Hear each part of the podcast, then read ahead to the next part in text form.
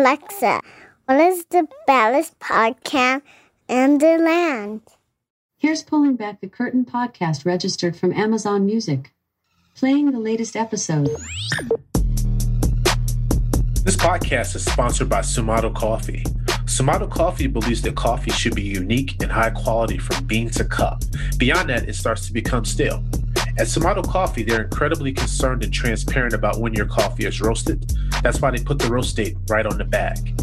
Pulling Back the Curtain podcast listeners receive a 20% discount off their order by using promo code BALLERSCOFFEE. To learn more about Sumato Coffee, please visit them at sumatocoffee.com. That's SUMATOCOFFEE.com. What's happening, people, and what you know good? We'd like to thank you for listening and spending your time with us.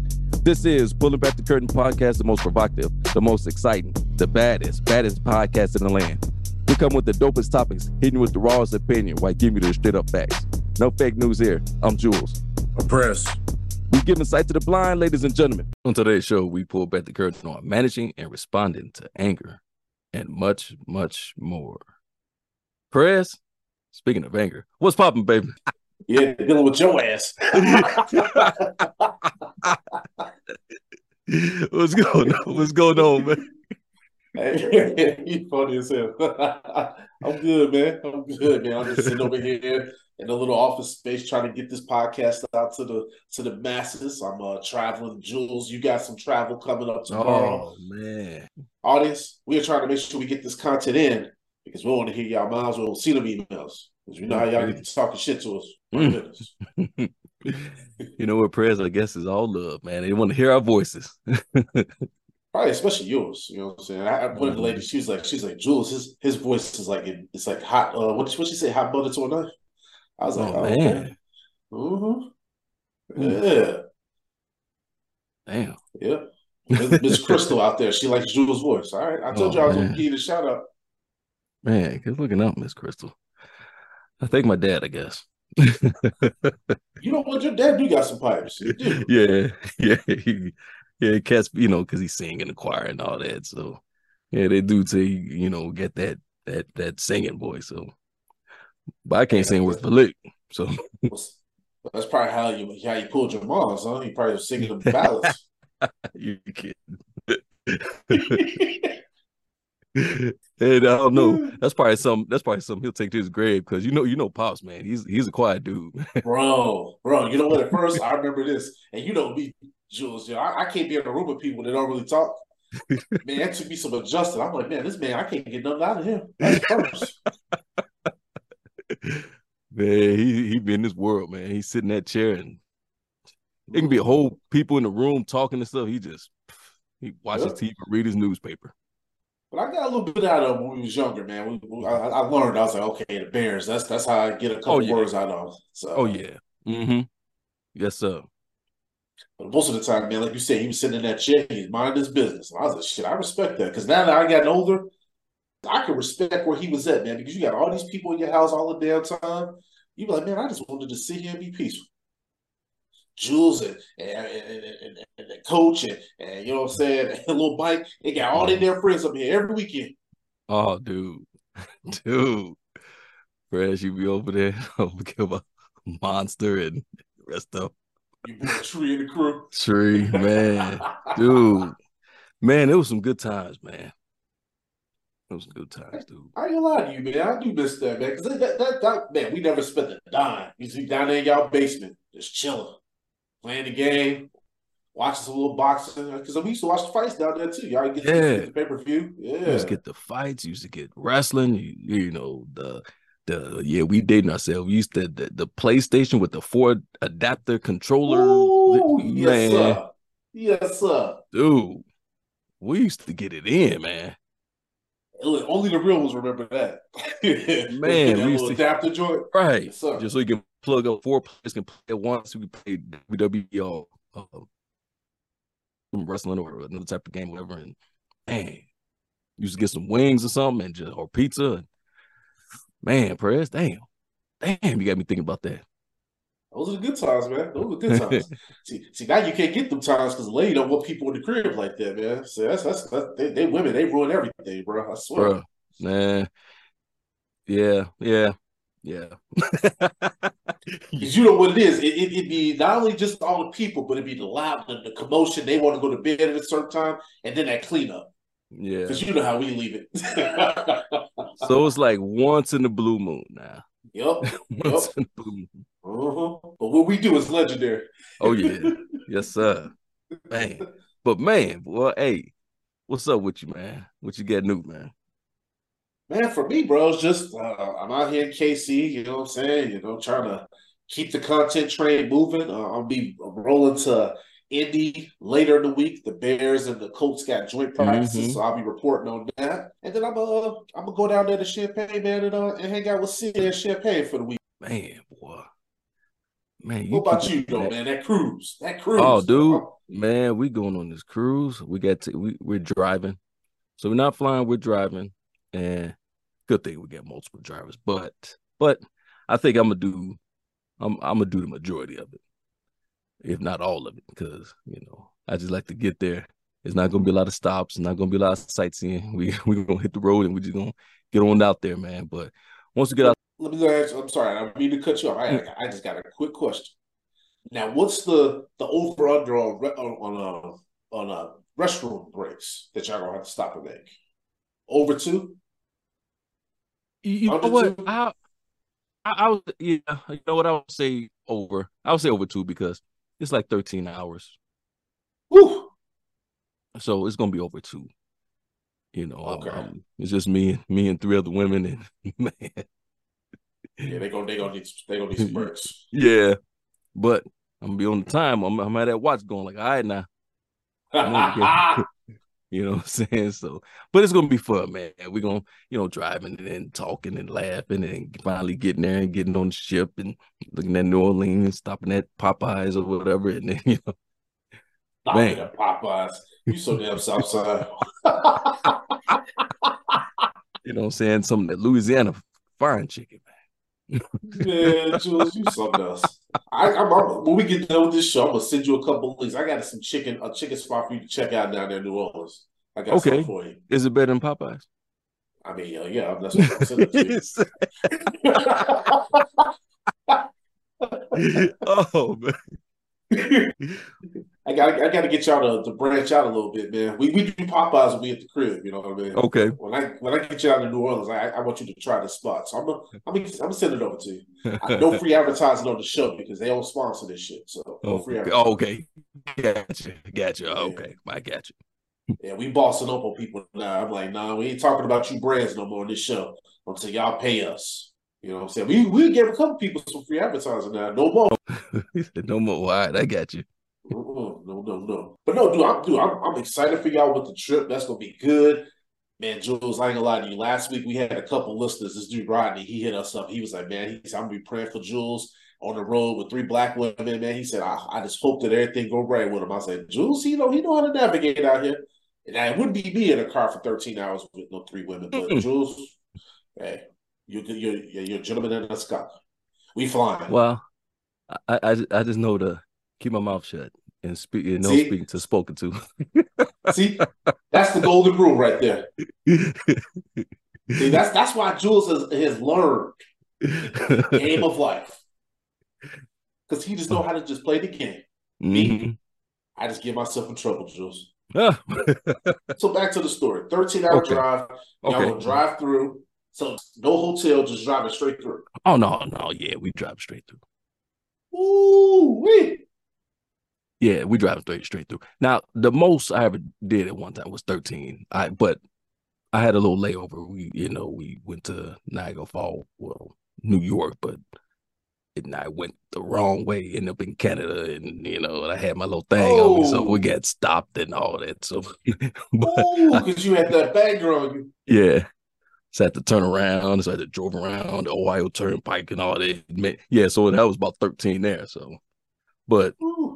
Yeah, but no, this is gonna be different. We all taking turns driving and stuff, but I think I'm gonna do most of it. So, it's gonna be fun. It's our first time on the cruise, So I just can't wait, dude. I can't wait to get there and get settled in. And man, my uncle, man, he's a big crew, you know, big time cruiser. He go out cruising like almost every year.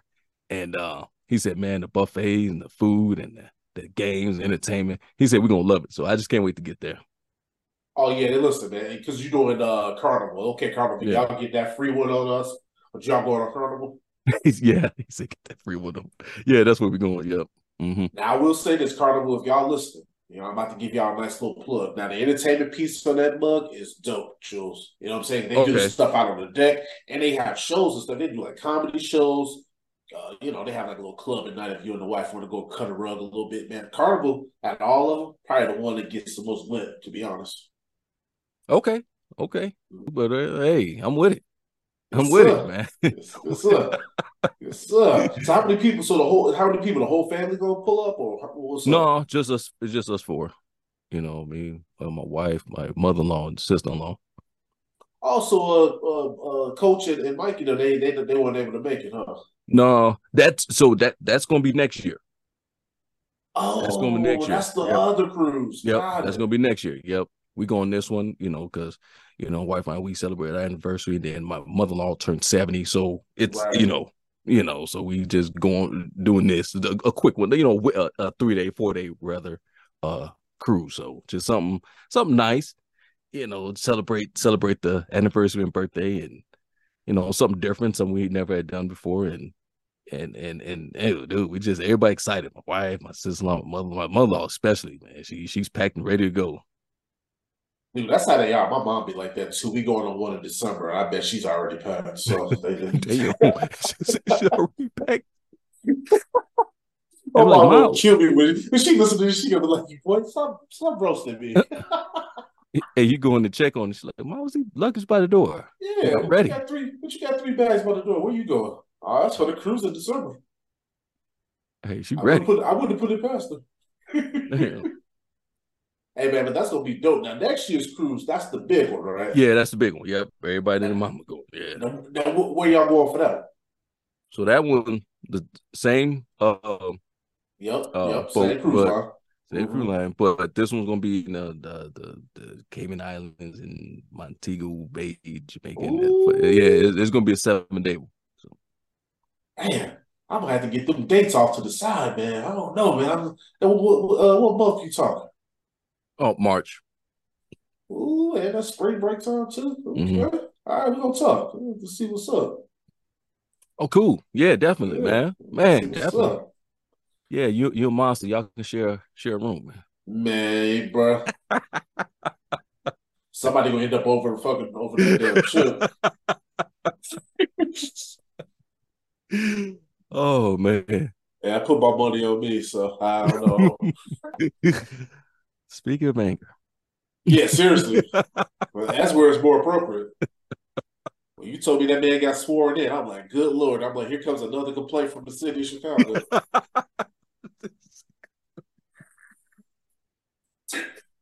Oh man. Ooh-wee. Oh God. Hey, bro, Jules, you better stay in that man's ear. That's all I gotta tell you. Stay in that man's ear. I got you. But dude, I know last week we talked about that brawl situation, and a lot of people was cracking up at like our responses to that. Mm-hmm. But Jules, I think I understood you had a little something else you wanted to add to that. Yeah, you know how you answer something, then I was thinking later on that night, I was like, I don't know if I would have done that. Held him down until the police get there. I don't know. I probably would have talked a little stuff first. I was thinking about how I would have got off that boat, and I wouldn't have been skipping and running over that way. You know, like the other ones. Yeah, they was skipping. They was ready. That was that skip. Like, I'm gonna fuck some shit up. Yeah. But I believe I would have went over there and said, "Hey, man," I would have went over there and said, like since y'all jumped on him, won't y'all jump on me?" Ooh, I probably would have did that move. Okay. Can't be like some Dirty Harry type shit. Okay. Yeah, good. I probably would have. I was sitting there just contemplating. I was like, "Man, would I have done that?" I said, no, I probably would have walked over there and be like, all right, y'all jump my man. Won't y'all jump me? and see what happens. They wouldn't want that. They didn't want that smoke. No. See, Jules, that's what people would say. They was like, Jules, be it all gentlemanly about it. I was like, yeah, that's why I told you. I was like, I don't know, man, Jules. They kind of call bullshit on your response to it. Hey, I'm prez. You know, people, ladies and gentlemen, listen, man, I'm older now. I'm older. When you with age comes wisdom, man. I'm older. Yeah, but, you know, sometimes the lion got to come out the cage every once in a while, man. Bruh, I'm trying to tell you. My problem is I be trying to like fucking force that lion back because he come out so much. I'm like, get back, boy.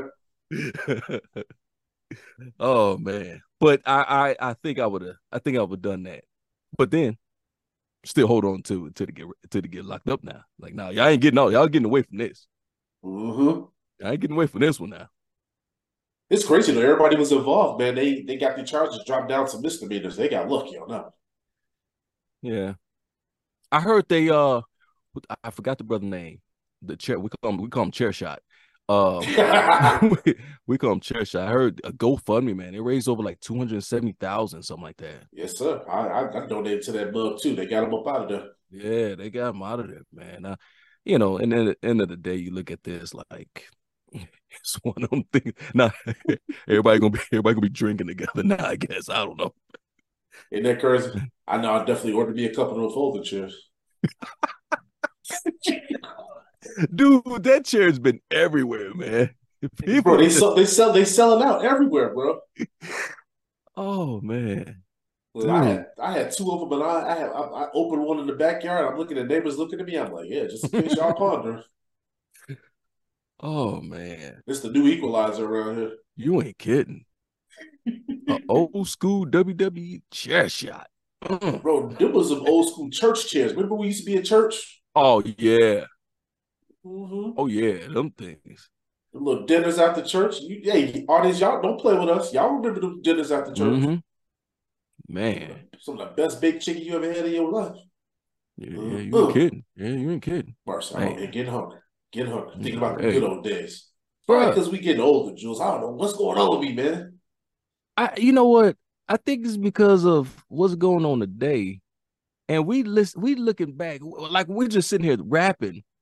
We just went into times in the basement, you know what I'm saying? Just reminiscing about church and, you know, them old ladies cooking that good soul food. And dude, bro, we had this lady in the church, Miss Garrison, man. She used to make the best macaroni and cheese. And I know my grandma up in heaven right now probably looking at me like, boy, you better shut your mouth. Listen, I'm sorry, Gran. Miss Garrison, macaroni and cheese, the best. And that lady, every time we had a little Sunday dinners, I'd be like, man, who made this macaroni and cheese? And they were like, Miss Garrison. I'm like, shh, say less. Say less, man. Bruh. See, at the black church, now, they might have had you in there for 17 hours, but you ain't good. Yeah. Oh, my God. Now that I don't miss. That, I don't miss that.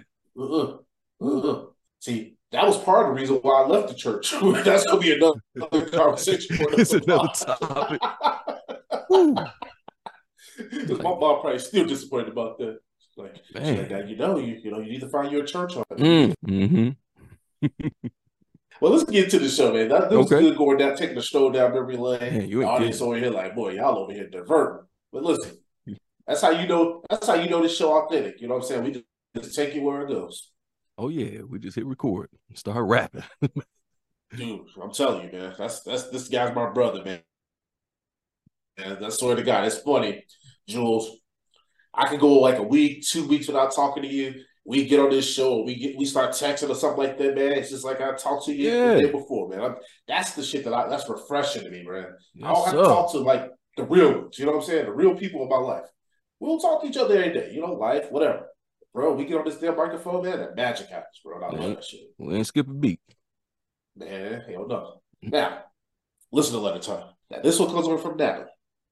Natalie's a 49-year-old female. Mm. She's dating a 56-year-old man. Dang.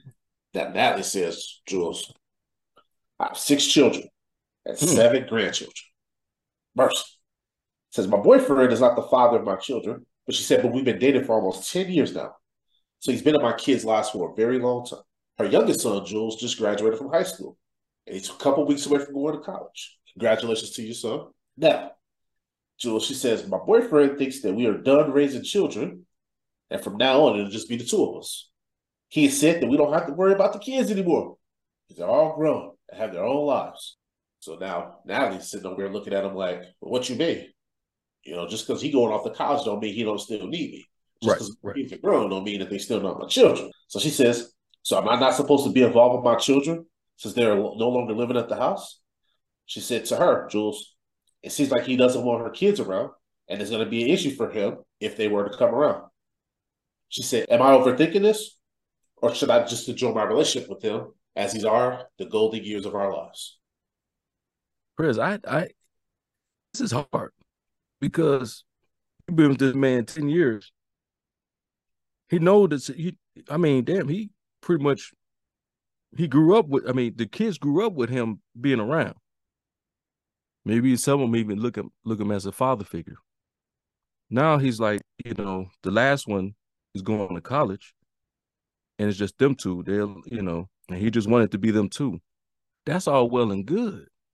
But you can't tell the lady, you can't tell the mother of the six children that he don't want her to get involved anymore because they're no longer at home. That's rough to tell. I mean, how can you fix your lips to say something like that?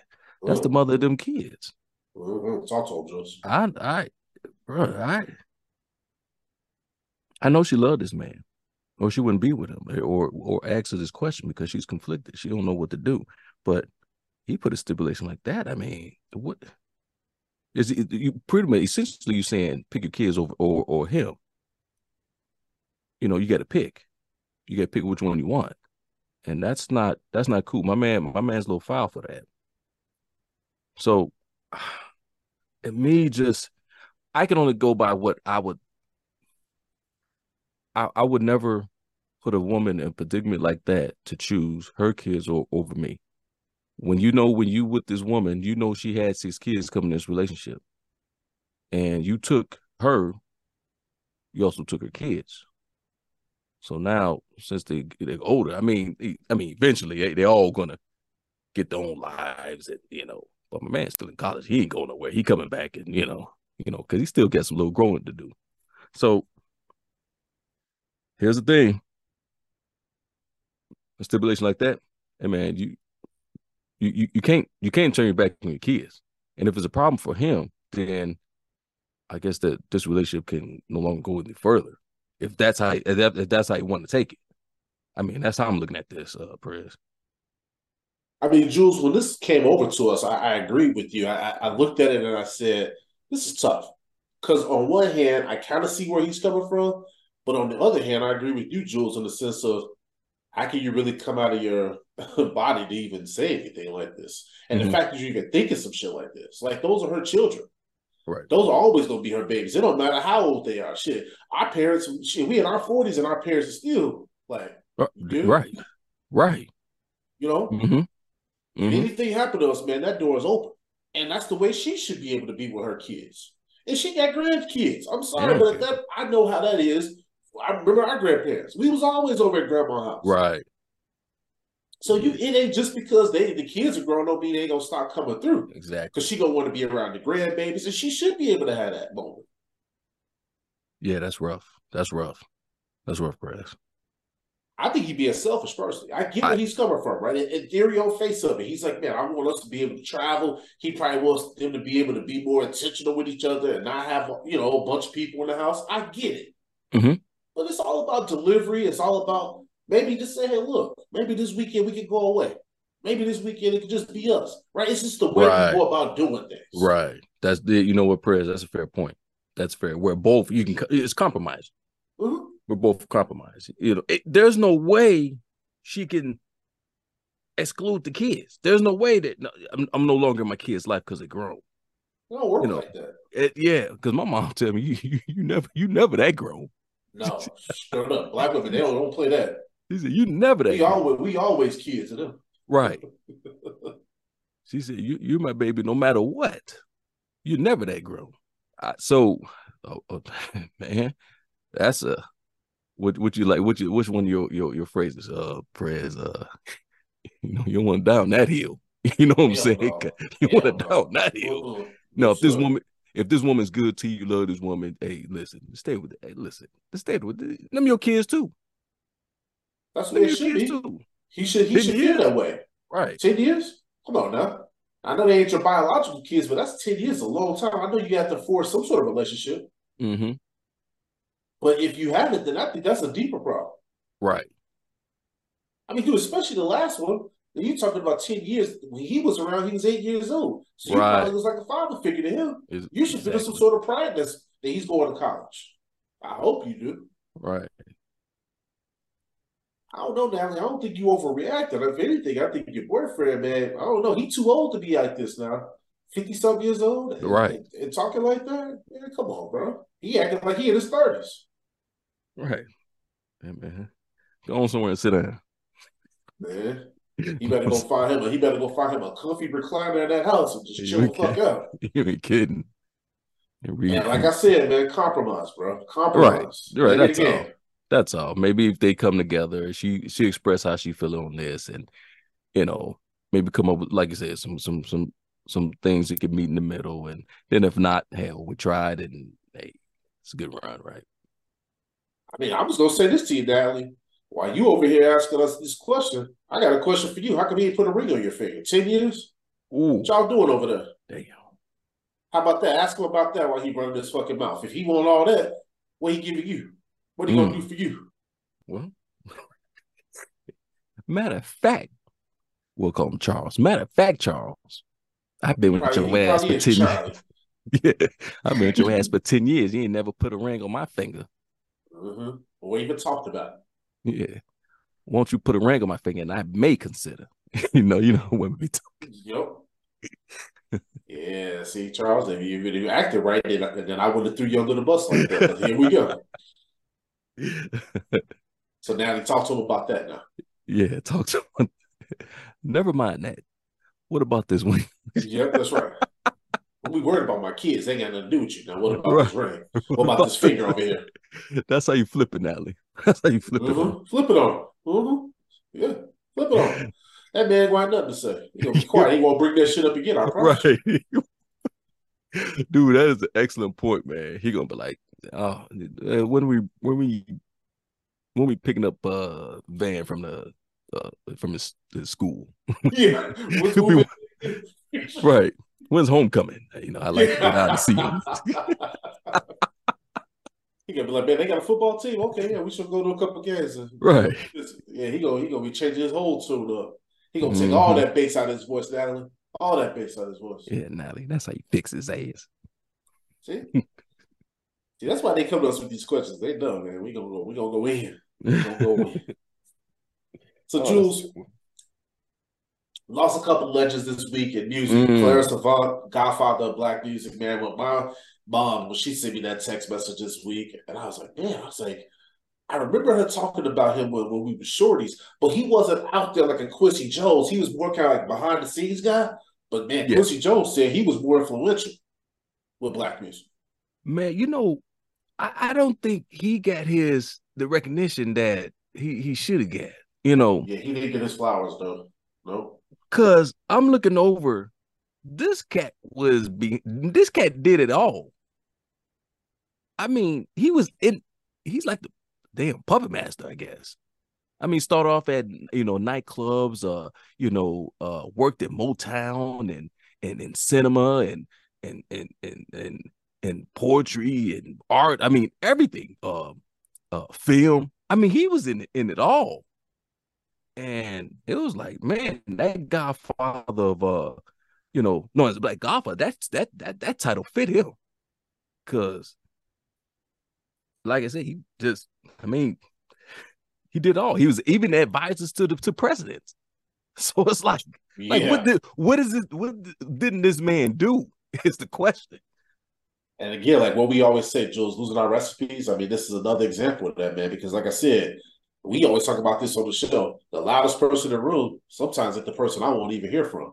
A guy like this, who they said was silent, he was kind of a quiet guy. But how all these people that wanted to hear from him, wanted to hear what he had to say. Man. And those are the people with the wisdom. Right. This cat here, you talking about a lot of knowledge, boy, a lot of just experience. Been through it all, seen it all. Put people on. Jimmy Jam, Terry Lewis, just a laundry list, a grocery list, just full of things that he have done. And he promoted Michael Jackson his first tour. Oh, wow. Okay. Man. Dude, this dude here, the Godfather, Clarence, you come to him and he said, if you come to him with a problem, he said, don't worry about it. I'll take care of it. Like, you'll make them offer they can't refuse. You know what I'm saying? He was one of them type cats that just get it done. And like you said, that's what you said about Blueprint. This guy right here, this is the ultimate blueprint to everything in industry, music and entertainment and acting and nightlife and music. Man, he lived a long and a beautiful life, 92 years, just full of amazing. Also hardship because life was rough, but what he had put out in his 92 years, it's remarkable. It's amazing, man.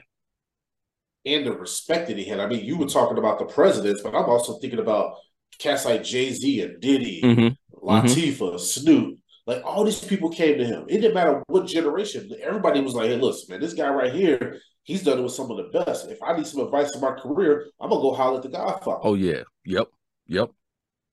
Man. And you know what? Another story that my mom had told me about with him that I didn't even realize. My mom was a big Soul Train fan. You know what I'm saying? She loved Don Cornelius. She told me that the Godfather stopped ABC from trying to create a show to compete against Soul Train. Oh, really? Okay. I didn't know that. Dick Clark was trying to do something like that. He basically shut it down. Was like, no, you don't want to do that. Said Soul Train, too much of a force. Yeah, I don't want to do that. You'll get backlash for trying to do that. Oh, yeah. Oh, Dick Clark. American bands, they really couldn't compete with Soul Train. Well, it wasn't, it wasn't supposed to. He tried. He thought he could do something like that. No, he could. Yeah, he couldn't. Soul Train was a time and era where, you seen the best performer, and they would come there. That was, the happening groovy, groovy trip where, dude, you watched that. I watched that every Saturday when it was on. It just, man. Man, that was, man, damn. They'll go back reminiscing, prayers, damn.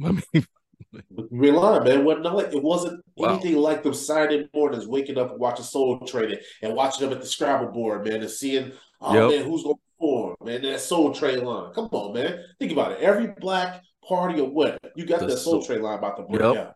Man, somebody always started, all right, let's get it. And then you sit up there and wonder, like me, I don't know how to dance, but I just act the fool. And I was like, all right, what I'm going to do? And just get in that line, just do something. And at that point, it doesn't matter, man. It's matter about being in that vibe and having fun, right? We talked about that last week. But, man, that Soul Train line, man, Don Cornelius, he did a thing. And he's also another legendary cat that we don't talk enough about. Oh, yeah. But when it comes to The Godfather, man, you remember his wife, she got killed at their house, like in 2021. Right. Remember the guy broke into the house? Right. Well, speaking of his hardships, man, that couldn't have been easy for him at that age and going through that. No, not your partner. Not your partner. He's reunited with her now. But yeah, at that time, come on.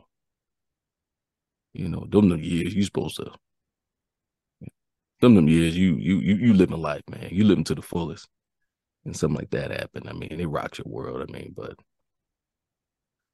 to The Godfather, man, that, if you don't know, go back, like I didn't, like all the stuff that, researching, reading things, and man, go back and do a little studying, and if what his blueprint, what he have done, you can apply it for your own self and what you want to do and stuff, and be your own godfather or godmother. Pay for it, right? Because what I look at when I see a guy like this is he was so impactful that his blueprint is going to live on, because think about all those people we talked about that he's advised, and all they're doing is passing that knowledge down. Right. You know what I mean? That's what it is. We just got to continue to do that shit. That can't stop. Absolutely right. Because the moment that shit stops, Jules, that's what we all in trouble. Yeah, it's dead. Treat that shit like the Underground Railroad. We just keep communicating. You know what I mean? Like unspoken code. Just keep passing those nuggets, man. We need them. The young generation needs them, and in the future generations after that, because you know this shit ain't gonna get any easier then. No, you're absolutely right. But we also said we lost another legend. Recipe Magoo. Magoo and Timbaland, man. We was growing up there, man, in the 90s, Jules. Boy, some of the good fucking songs, man. They used to rock with Missy Elliott, man. Yeah. JD Watt, man. I'm talking about, man, Magoo and Timbaland, bro. Them Timbaland beats, mercy. Dude, them beats there. I was just maybe a few days, maybe a week ago, and I was in the gym, and I was playing some, Love to Love You and some of the old cat old songs. And one of the newer officers came back, was walking past, got stereo going, and looked like who that? I'm like, man. I said, that's Timbaland and Magoo right there. Man, Fred, you need to get some age when they were like, who's that? So, but it was just refreshing when that came on, and just vibing off the beat and all that stuff, and the lyrics, and man, they did that thing, man. No, they really did. And you know what? Shout out to Magoo, man, because honestly, a guy like him gave me confidence to be able to do what we do here today, because I remember his music. He had kind of a nasally voice in the way that he rapped and the way he spoke. Right. And obviously I have that as well. And, growing up, that was a little self-conscious thing for me. I didn't like to speak in front of people because I thought, oh, man, I don't sound like everybody else. I don't have the pipes like Jules got. But then when you get a guy like this, when he's a millionaire and he's rich and he out here singing hip-hop songs, I was like, man, fuck that shit. I can do that shit too. Right, because he learned that's him. That's his style. That's his style. And it makes him unique. Style. Yep, exactly. Nobody sound like him. Nobody sound like Magoo. No. Only him, and that's him, and that's how he developed it. And then, like, man, that's his voice, own distinct, unique voice. And man, just one of them, man. Yeah, we lost another good one, man. Another good one. But man, rest in peace, man, to both of those Black kings, man. I know people, they throw that king name out there a little bit too much for my liking. Everybody ain't a king, but when I think about those two, especially the Godfather. That was a kid, man. That guy, he deserved every bit of like adulation that's coming out there about him. I just wish that he'd received more of his flowers when he was here, because there's a lot of people in our generation that don't even know who he is. Right. And that's a problem. They know who Quincy Jones is. And it's crazy because Quincy Jones, when he talks about Avant, he's like, shit, there's things he says things about this industry that this man taught me. Man. So y'all take that. That's Quincy Jones, right? Exactly, right. So wow. So yeah, Jules. So I mean, that right there, man. When we think about these losses, man, it's like life is so short, man. Magoo was a 50-year-old man. Like, dude, just probably starting to enjoy the prime of his life, man. Retired from the industry, and he's no longer with us, right? The rumors are it was a heart attack. I'll put this out here as a public service announcement to anyone that's listening to this show that isn't necessarily taking care of themselves in the right way. I don't want you to beat yourself up about it. It don't happen overnight. But take small steps. Go for walks. Start thinking about tomorrow a little bit more. I know we want to live for the day. We want to enjoy ourselves. But man, we got to take care of ourselves or tomorrow won't even be here. Some things we can do to stave off that reaper. We know it's all coming at one point. But we can do things to stave it off. And I just want people to just keep that in your mind. Take care of yourself. Go to the doctor. Get checkups. Man, go get that prostate looked at. I know it ain't glamorous. I know it ain't the shit that you want to do. But guess what, man? Take that time to put it into yourself. You'll thank yourself down the road. I echo all that, press. Exactly right. Because certain things could be determine at an earlier stage if you would have got that checkup. And for us, Perez, I mean, you know, as far as men concerned, we rarely go to the doctor unless there's some had.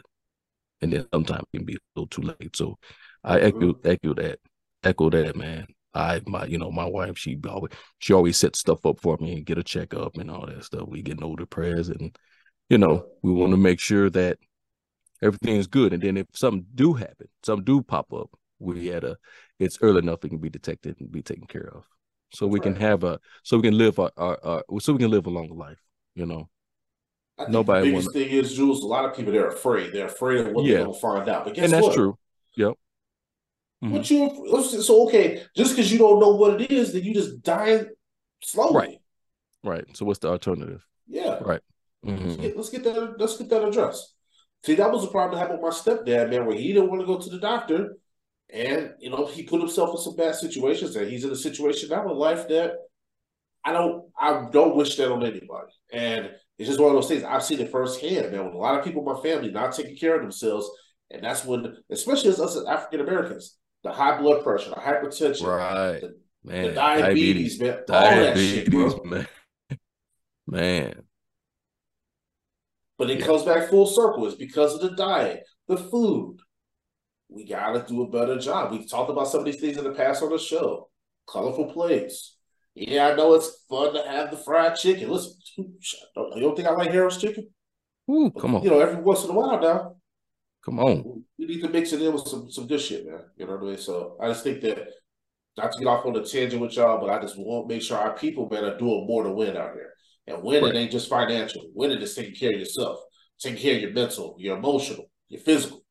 Those things matter just as much as the financial. Yeah, because you know what? If you ain't good, you ain't making no money. Exactly. And guess what? If you ain't good, you ain't going to spend that money somebody else is. Come on, they leave you in that hospital bed when they go out shopping. See, I've seen it personally. I've seen it personally. When I used to go visit my grandmother at nursing home, it'd be people, when you come back through here, can you come and sit with me for a little bit? That will break my fucking heart, Jules. Mm. Damn. Ain't nobody coming to see these people. And you know what? I would do it every once in a while. I'll come and sit for 5-10 minutes with the person, bring them a magazine or something like that. You know what I mean? But like that shit right there, man, it just, like, take care of yourselves. Just take care of yourselves. Mm-hmm. You don't want to put yourself in a predicament because, like Jules just said there, hey, man, sometimes the people in your life that you think going to be there for you, sometimes they ain't always going to be there. It's nursing homes full of people that don't see their loved ones on a regular basis. And it's tough. Yeah. It's real tough.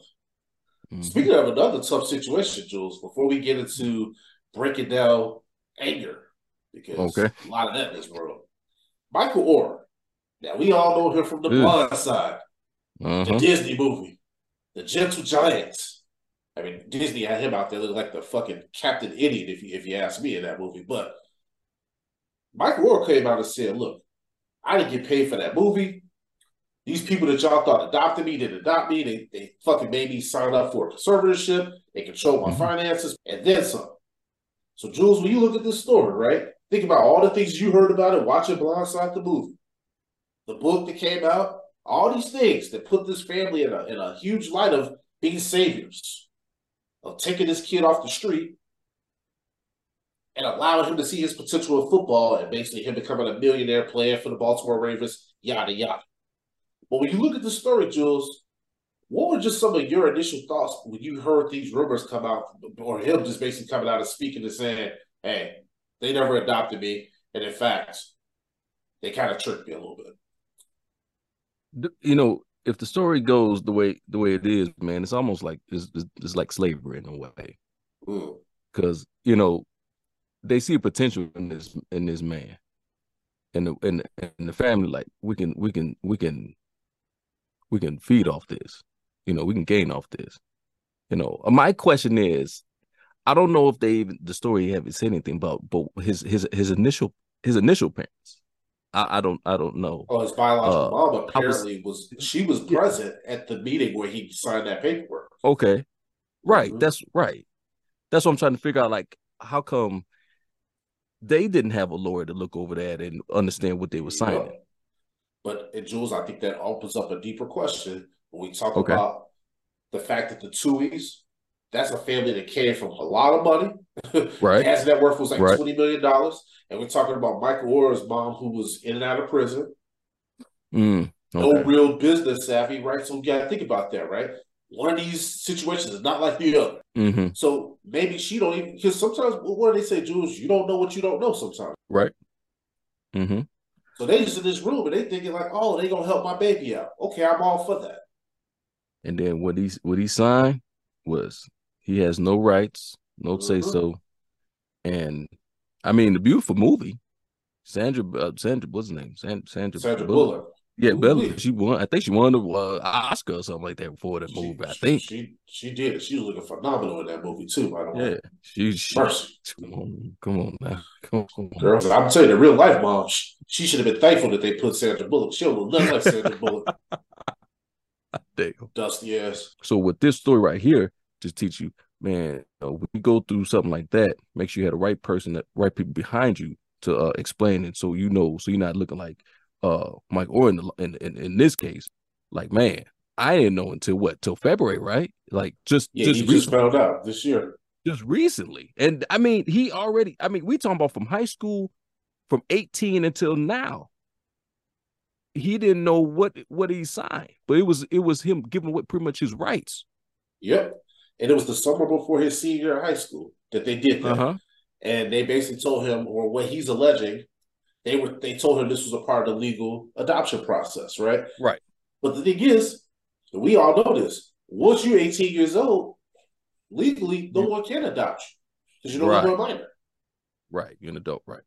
So he kind of was duped in that situation. Mm-hmm. If this is true. Right. Exactly. I guess the whole thing is this, Jules.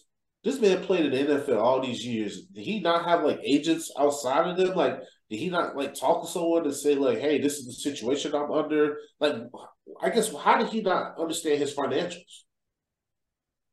That's a good question, because even the son, Junior, SJ, even he said that it claimed and alleged that Mike knew already. Mm. So maybe just now Mike won his piece, or he gonna come up, maybe something in the family like, hey, they're done with him because their relationship is they don't have a relationship. No. So maybe this is another way of Mike getting back with these people and, rubbing dirt on them. But the son's saying, hey, Mike been new. So I don't know. And I don't know. According to the documents that I saw. Okay. The conservatorship was granted until he was 25 or was terminated. Okay. I read it where this thing is still active. Damn. So I wonder which one it is. Did he know what he was signing, or did they trick him into doing so? Now, some people will say, well, prayers and Jews, they still gave him a home. They still allowed somebody off the street to live with them. Okay. They still gave him shelter. Now, Jews, let me ask you a question now. We're going to get real here for a second. Okay. If that was you and the wife, and your son befriended someone like that, would you have brought someone into the fold like that in your home like that? If I see here's the thing, I'm not looking at this dude like a moneymaker because they see the potential. My thing is, I'm looking at somebody because he needs a home. His upbringing is rough. He's in this, and I'm doing this. I'm doing this because I want this person to have a future. I don't, a contract for what? I'm signing the adoption papers. I'm not. There's no ill will. There's no malicious intent in this. If the young man, is good at basketball or some type of sport, okay, that's just a plus. That's cool. But I really want him to succeed. I want him to have a life. That's how I'm looking at this. So you know what, Jules? I look at it like this way. I don't know what their intentions were, right? I mean, you have a kid that was probably like 6'6", 300 some odd pounds in high school, and they probably was looking like, oh, he could be a potential NFL player, right? Maybe they're thinking that way. Okay, right. But I think for me, I'd be looking at it more of this kid don't have anywhere to go. Where exactly. Is he sleeping? Right. Where's he going? Is he eating? Right? So that's kind of where you and I, our minds go, like, man, what can we do to just make sure that the kid's okay? Mm-hmm. And I think that if that had been me, I would have definitely tried to bring the kid in. Mm-hmm. Because I don't want to see any kids out here, like, fending for themselves like that, but let alone another black kid, a black man like that, man. I'm like, I want you to come up under our wing, under here, and have a sense of family. And I feel like that family, that at least at the minimum of what they did give him a sense of family at one point. Right, right. I don't know what happened with the relationship, because obviously, like you said, it's non-existent at this point. Something mm-hmm. happened. I don't know what. SJ basically is going out here saying that Michael asked the family for money in 2021. So I don't know what happened to his money from playing in the NFL for 10 years. That's the thing. It's like, I don't know what this is. I don't, because this is the thing. You got two sides to the story. Did he know or did he not know? Right. And then now is he doing this because now he just want to rub dirt in these people now because I want some bread? I don't know. Now I ain't gonna lie. Since this is a story about me, I definitely want a piece of it now. It's just crazy that Jules they didn't get paid anything for the movie, and they got like $14K a piece for the book or something like that. I'm like, damn, man, y'all didn't really get no bread. And Disney grossed $300 million off his story, off his life. Mm-hmm. That shit don't somehow seem fair to me. Yeah, I don't know. I don't know. I hate when situations play out in public like this. You know, I prefer things like family business to stay family business, and we sit down and talk, and if we can't, get an understanding, okay, then fine. Maybe we have to deal with it in court. But I just don't like when things get public like this. You know me, I've always said that. That's not how I get down. I don't do that shit. Right. Mm-hmm. You know what I mean? If I'm going to have words with you, then me and you going to have words, and we're going to sort it out. But ain't nobody else in the world going to know about it. And no. It's just tough that this situation got to that point, Jules. It really is. Because this is, at one point in life, he considered these people family. They looked at him as a son. I don't know what happened. And it's sad. Yeah. Sometimes things can resolve with a conversation, man. And just, hopefully this thing can resolve. But not, now we hope, everybody just be respectful or whatever. And just, hey, it is what it is, right? Pretty much, man. But it's a perfect segue into the episode we're doing today, how we're going to be talking about basically managing and responding to anger, right? Because what you have here is a situation with Oher and the Tuohys, or something happened there. There's a breakdown in communication. Now both sides are angry at the other side, right? And now you got the public statements that are being made. And you know that this shit's going to be nasty. It's going to be going back and forth. People are going to be slinging mud at each other. That's the worst thing that you want to do in these type of situations. And so Jules and I thought, like, man, let's have a discussion today on just, like, kind of talking through managing and responding to anger, right? Because last Jules kind of joked in the open about me. I used to kind of run a little hot at one point in life, and I can't lie about that, and I will never make excuses for that sort of behavior. But that's also before you mature. It's before you learn about yourself and not just reacting. Because I think a lot of the problem, Jules, in the world is that some people are still very reactionary. And being reactionary in 2023 ain't the same as being reactionary in the year 2000, right? Things mm-hmm. out here now are so mm-hmm. fucking different. Well, somebody will end you over nothing. No, Prez, you man, brother. Unfortunately, there are a lot of bad things I see on my job, which I don't think no human being should see.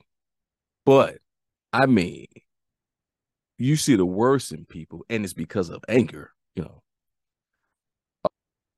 Road rage is big. And when you can just, things happen. When you drive in the car, there's blind spots. I know we got some modern cars, Prayers. You got a modern car will let you know everything, sensors everywhere, cameras everywhere. I don't have that type of car. But you try to, make a move. You didn't see the person, and the person honks their horn at you. Then there's words going back and forth. Then there's a shoot. How the way people deal with anger, and in today's time when people deal with anger, it's more emotional. It's like people are undisciplined. Dignity is like no longer existed in certain people. And it's like the signs of the times. I blame a lot of things on social media, perhaps, because on social media, you look at stuff and the things that people are liking to get most of the likes and 1,000 millions of likes is normally the negative things. You know what, Jules, 100%. We just saw that recently with someone we personally know. He becomes famous indirectly for something that was negative, not his best moment in life, right? So you're absolutely right.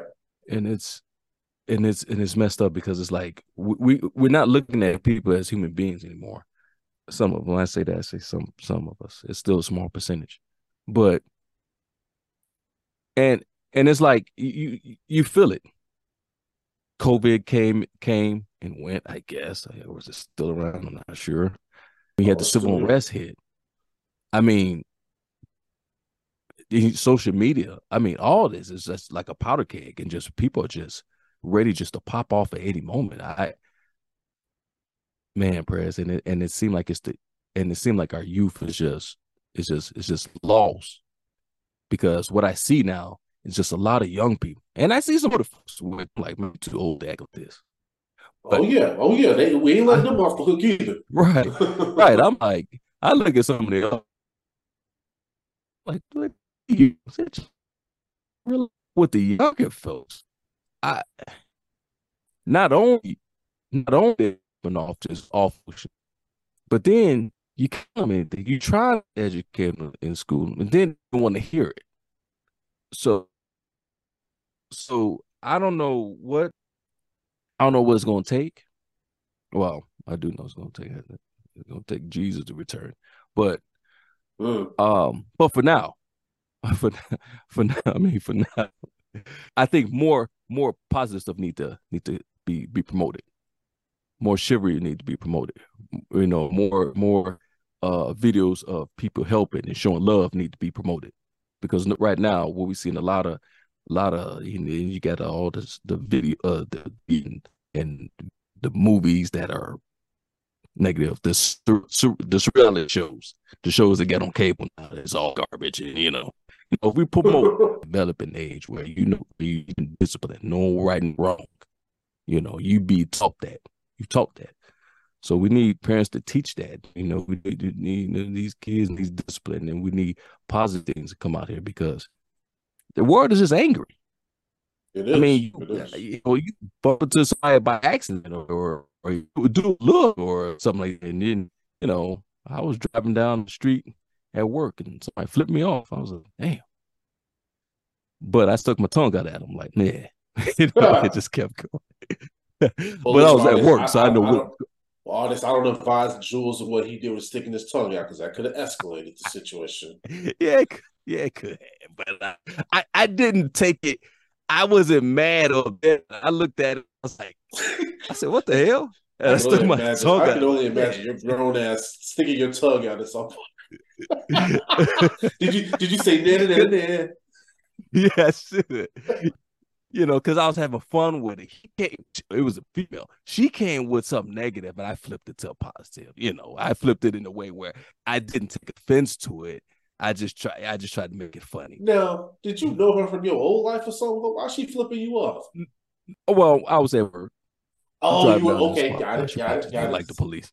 Yep, say less. She probably just like she saw your vehicle. But anyway, I don't want to digress. Yeah. Those one thing, man, but and it's gonna take something real drastic to change, and be reintroduced to the kindness and love and being generous and hospitality and humanity, and showing great humanity. Yeah, I think one of the things, Jules, like from all the things that you talked about the pandemic, you talked about what's going on with the social unjust, right? Those are some tough situations, tough times, right? And COVID. So you have three different things here that really became a powder keg to our basically world. And I think right now, when everybody's just like so quick to react negatively towards someone, or everybody seems to be gravitated towards negativity, I think that more people, what they should do, at least something that I have done, is think before I speak, man, because I think the biggest thing, Jules, is when you react out of anger, the first response is to come at somebody crazy. And I've learned, I've had people, in the last couple of years talk some shit to me. And I'm telling you, Jules, you know me, you've known me for 30 some odd years. You know that I never would let a conversation like that go without me giving somebody my 2 cents. But these are different times, and I don't have anything to prove to anybody. So now I'm just at a point where, okay, if I'm this and I'm that, that's fine. That's cool. Just don't put your hands on me. You say whatever you want. It's fine. It's fine. Mm-hmm. I take it back to high school. One of the first times in my life that I exercised that, there was a kid, you remember Bernard, in high school, how you play the dozens with people. Bernard, unfortunately, if you listen to the show, Bernard, hey, man, no harm, no foul, what I'm about to say about you. But Bernard didn't get no females at all. Never saw Bernard with no female or dude, I keep an equal opportunity. But never saw him with another person. But yet, this man always had something to say about somebody else and what they had going on. And we used to play the joking about people's moms. And of course, saying somebody got a hold of what my mom's name was, and he started saying my mom's name a little bit too much for me, my liking. And again, at this point in life, I didn't always think before I spoke. And I reacted. And I said some shit to him about how I ain't never seen it with no females. Man, I remember this. This man blew up. Called me all kind of out of my names, and he was going to do this to me and that to me and this and that. I didn't respond at this point because his anger in that moment showed me, oh, I just triggered you. I just got under your skin. Now I know what your weak spot is. I ain't got to say another word. You doing all this. Everybody looking like, why he so bad? He threatened me, told me at school he was going to do this and he going to do that at McDonald's and this and that. Yeah, he was there. Was he at McDonald's? I don't believe I saw him because nothing ever happened, I don't think. No, he never showed up. I don't think he was there. He never showed up. Right. Never showed up. So my point is, the artists, in a situation like that, I learned from that. Even my little comment to him, I didn't even have to say nothing. I should have just took the high road and just let it be. I laughed it off. Inside my head, I could have just been like, yeah, but you don't get no female, so, but, fine, whatever. But at that point in life, I always had to poke the bear. Mm-hmm. But the silver lining is I still ain't no punk. This dude was twice my size. I didn't give a fuck. Listen, you might have beat my ass, Bernard. You might have. The point of me saying this, though, is, audience, you got to have enough respect for yourself to not act the way that he acted. All the standing up and the yelling and the cussing and stuff like that. Ain't nobody's going to take you serious when you're conducting yourself like that. Right. So my whole point of that is we have to learn how to have communication and dialogue with each other, right? Jules and I, we've known each other for 30 years. We joke and poke at each other. You guys hear it on the show. He ain't taking nothing personal. I ain't taking nothing personal. And I think that we got to get to the point that not only thinking before we speak, but not always expressing how you feel about something in that moment. Sometimes you got to calm the fuck down before you even say one word. Now, Jules, there was a time you and I, we had during the pandemic, we had a little back and forth. Now, that conversation between Jules and I would have been totally different if we'd have let cooler heads prevail. But we didn't. We went at each other when we were still warmed up and hot. And you get nowhere from that. Nobody's listening. What's everybody doing, Jules, in that moment? Coming at the other person. Right. Nobody wins, though, in that situation. And what we do, Jules, when cooler heads prevail, we sat down and we chopped it up, which is what we should have done in the first place. So the point is, audience, is saying that as people, sometimes we just got to learn how to just take the ego out of it, be the bigger person, and just have a conversation. Sometimes a lot of this stuff that's happening out here where people are pissed off, you got families and they talking to family members, you got friends and they talking to this person, and it's probably all over some petty. No, you ain't kidding, Prez. I mean, that, for me, man, I don't have the energy to go back and forth with people, man.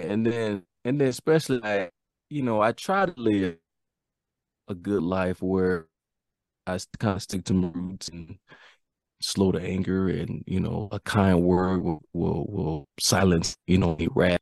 Okay. Prez, when you was telling your story about you and Bernie, man, I remember that because I was sitting right across from you. We was in the lunchroom. And when Bernie was saying his, you know, saying what he was saying, and then you responded, he came over there and sat next to you, and you didn't budge. You know, that was, you know, and you didn't say anything else after that, because you knew that, you know, you got him. You got him. And like say you came to me, you know, was at the spot afterwards, and, you know, nothing happened from that. Just that one time, it can trigger something. I mean, and natural. I mean, not a, everybody get upset about something. That's natural. Yep. Both don't know how to control that anger. You know, brothers and sisters, like, man, we got to control this emotion. You know, we discipline is the key. Discipline is the key. How to discipline that emotion. You know, a lot of people like to, you know, sometimes out there working, like the jaw jack and say this, and then a lot of times it's like swinging at hot air. It's like swinging at air. Eventually, get tired. Like Cuba Gooding. That's all. Like, yeah, yeah, right. Yeah, Cuba Gooding. That boy's in the, yeah, he got tired too. He got a little booty afterward. Yeah, he did. Yes, he did. Yeah, but I mean. Man, prayers. I mean, dude, you know, of course, you know, I try to implement the word and stuff into when I'm out there in the streets or just dealing with family members, because, you know, sometimes family members, we, you know, prayers, we don't all agree. And then sometimes some of the arguments turn into anger and get heated exchange, and, you know, then you get words being said, and, you know, so. But a lot of times I remove myself from the situation. I remove myself from the situation, or when I see he's getting aggressive, then I try to make a little light of it, like, okay, all right, you know, like I did with the shorty, she want to flip me off. Now younger me, prayer, yeah, as yeah, my younger self when I was a rookie and from rookie to 5-6 years on, I'd have drove up on there, almost hit it with a car. But now older, and, you know, I got a, you know, example for the younger ones. Yeah, I was like, oh, okay, I just took my tongue out, but you know, I just make a light of it. So, but, you know, as far as managing anger, those are kind of things I do. I always try to wear cool heads, always prevail. I tell people, dignity always work. You know, like you said, prayers. The loudest person in the room is not the best. So. That's what I try to do, kind of manage and respond to anger. And I hope if anybody, when people listen to this, I just hope they listen, they look at themselves. If they have, see themselves being the ones always popping off, as young people like to say, just want to pop off or clap back, or whatever you want to use. Just take a second. Just take a second to assess and just really look at, is it even worth, you know, getting into argument with? Because what you see now, you see people losing their life over anger. You see people getting hurt. You see people getting arrested, you know, people, family members are being it messes with people's family members, lives. You know, it's not good when you always, pop off anger, and that's one of the 7 deadly sins. I mean, so, I just really just want to tell people, man, you know, it's not worth it, man. It's not worth it. You know, look at that person like, okay, maybe this person's going through something. Maybe you're not the reason why they're angry. They just, deflecting, you know, just you're an outlet for that person's anger. Right, right. Mm-hmm. A lot of times when I'm on the street, that's how I look at it like that. I mean, they're not mad at me, per se. It's just a situation. I'm just there, and I'm just outlet. Hey, talk. Hey, okay, good. All right, now what are we going to do? Okay, you're upset. All right, well, a lot of things, anger. If you really look at it, you can challenge it, and you can press it, and you can flip into a different type of emotion, and you think clearly. You can't think clearly when you're angry. Think when you're angry, and that's how mistakes happen. You know what I'm saying? That's how you get people in the pen. They doing life for what? They you doing life for something that happened in 30 seconds, right? Yep. For 30 seconds, they doing life for 30 seconds. Dude, that's and wish they can go back. I wish I would have done it this way. So prayers, you absolutely, man, take a second. Take a second. Take a breath. Take a walk. Because you might save your life and somebody else's. So, and that's why I said, like, that's why I shared that story with Bernie, because I feel like in this generation, when I'm sitting down with the kids and I talk to them, the first thing that they're talking about is, I'm not going to let anybody talk to me no kind of way. I'm not going to let anybody say this, or if they say this to me, it's going to be up. And I'm like, yeah, but in y'all generation, y'all don't knuckle up no more. The first thing y'all want to do is y'all want to pull out some weapon. So at least in Jules in our time, not to say that we're saying that this is the way to address things, but if it had to go there, you know what I'm saying? You put somebody down real quick, and then maybe a couple days later, y'all could talk it out and be cool again, right? But nowadays, man, things are just so explosive that it's not even worth it. And that's why I wanted to share that story with Bernard, because in that moment, Jules, you know me. In that moment, I was looking at this motherfucker like, bro, I will beat the fuck out of you, bro. Who are you talking to? But then you also have to realize that I went to Rita on a scholarship. I can't be getting in no fight at that school. I lose my scholarship. So that's the thing, is a lot of times people got to put the ego to the side. And that was the only time in my young life that I was able to think before I reacted. If I had lost that scholarship, dude, I wouldn't have been able to go to that school. My mom couldn't afford it, Rita. Right, I got you. That's maturity.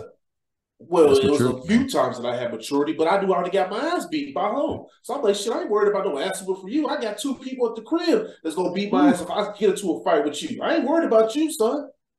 Right. That's why I showed up to McDonald's. I'm like, okay, if you want to do something, we can do it here. I ain't about to get no fight with you in no cafeteria. You doing this for attention. Hey, Press, can I say something right quick? What's man, you cooking good. I just want to say something right quick.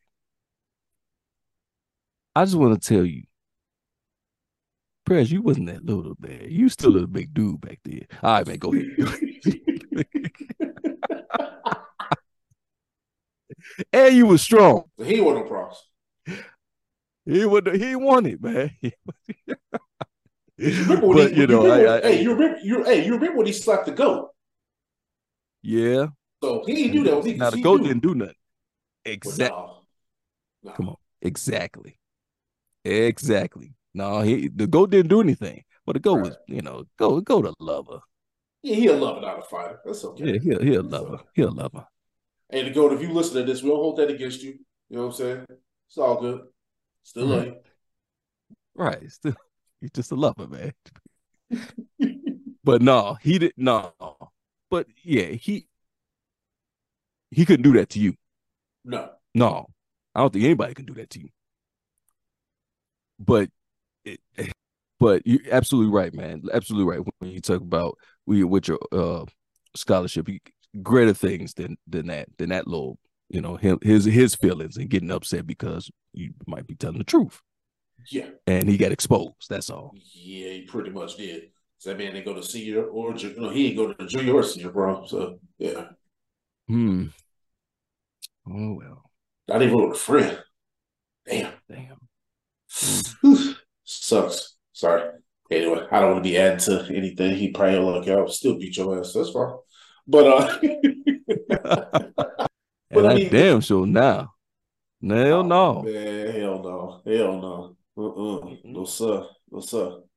But the point of us like sharing these stories, the one that I share about between me and Jules, and the fact that I wish that we would have let cooler heads prevail before we had our back and forth, the situation I had with Bernard, these are the situations that are happening every day, right? But the thing is, we're seeing homeboys shoot at each other over stupid shit. These are, I read a story that took place down in Florida. I know Florida audience, before I get into it, you're like, oh, it's Florida, Press. I get it, but still. The point is, these dudes were homeboys, grew up together. They over here arguing about some female situation. The one boy pulls out a gun and shoots his boy. Oh, damn. We shooting each other over dumb shit, man. We arguing over dumb shit. There's no understanding. And that's the thing. It's like, you got to recognize your anger. You got to recognize if you have that type of shit inside of you, for the way that maybe you grew up, you probably had a lot of trauma. You probably grew up in a bad neighborhood where you saw a lot of violence. Well, listen. If that's what's inside of you, then you need to go seek help. There's resources out there that can help you adjust and fucking know how to live with having anger inside of you. Because it ain't easy, Jules, as you joke about Monster. But some of that is his environment and the way that he came up. He came up tough. Mm-hmm. But also some of it that's on him because he hasn't necessarily taken all the steps to address that anger. Because you don't want that to get the best of you because, dude, as you said, Jules, at any sort of moment in life, you can be tested. You don't want that switch to flip like that in the wrong moment, in the wrong time. And that's the point of what we're talking about in this episode, of just knowing you, knowing your body, knowing the things that trigger your mind. You don't want something that's going to trigger you and then you go out here and do some dumb shit and you go hurt somebody or the worst part comes of it, they hurt you and they ain't no coming back from what they do to you. People playing for keeps out here. We want to keep reminding y'all of that. These little 30 seconds, 40 seconds where you want to look tough, it ain't about that. All I want to do at the end of the day is enjoy my life and go home. I'm not trying to get into it with anybody out here. I don't want to have no beef with nobody. I don't want that shit on my heart. I don't want to carry no burdens. I don't want to carry grudges. Do you know how hard it is to hold a grudge against somebody? All the energy that you expounded to do that? But people out here doing that shit every day. You got to learn how to be okay. If you decide that you're cutting somebody out of your life, you got to be okay with that and you got to let that shit go. See, the problem is, Jules, is that people out here, they're carrying other burdens, they're carrying other baggage, and they take it out on somebody else. Last thing, and this is probably something that Jules does, and it's something that I definitely do. Get a workout in. You don't know how many times, like after a stressful work day that I've had, traveling, you know what I'm saying, and dealing with some nonsense. Man, I get in there in that gym, I get that playlist pumping, I tune out the outside world, man. I get the 2 hours in there in that gym, I get that release like I get from nothing else in this world. Well, it's stuff for one thing, but we ain't talking about that. You do stuff like that, and you ain't worried about the little nonsense. You ain't worried about that little small stuff because that stuff ain't triggering you. So whatever it is, find an outlet.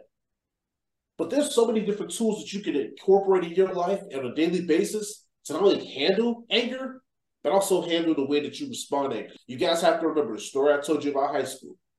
Choosing not to lose my scholarship to not get into a back and forth with somebody that shit would have ended life. It wasn't going to be no positive outcome coming from that situation, whether the dude would have knocked me or I would have knocked him. Either way, my scholarship get pulled.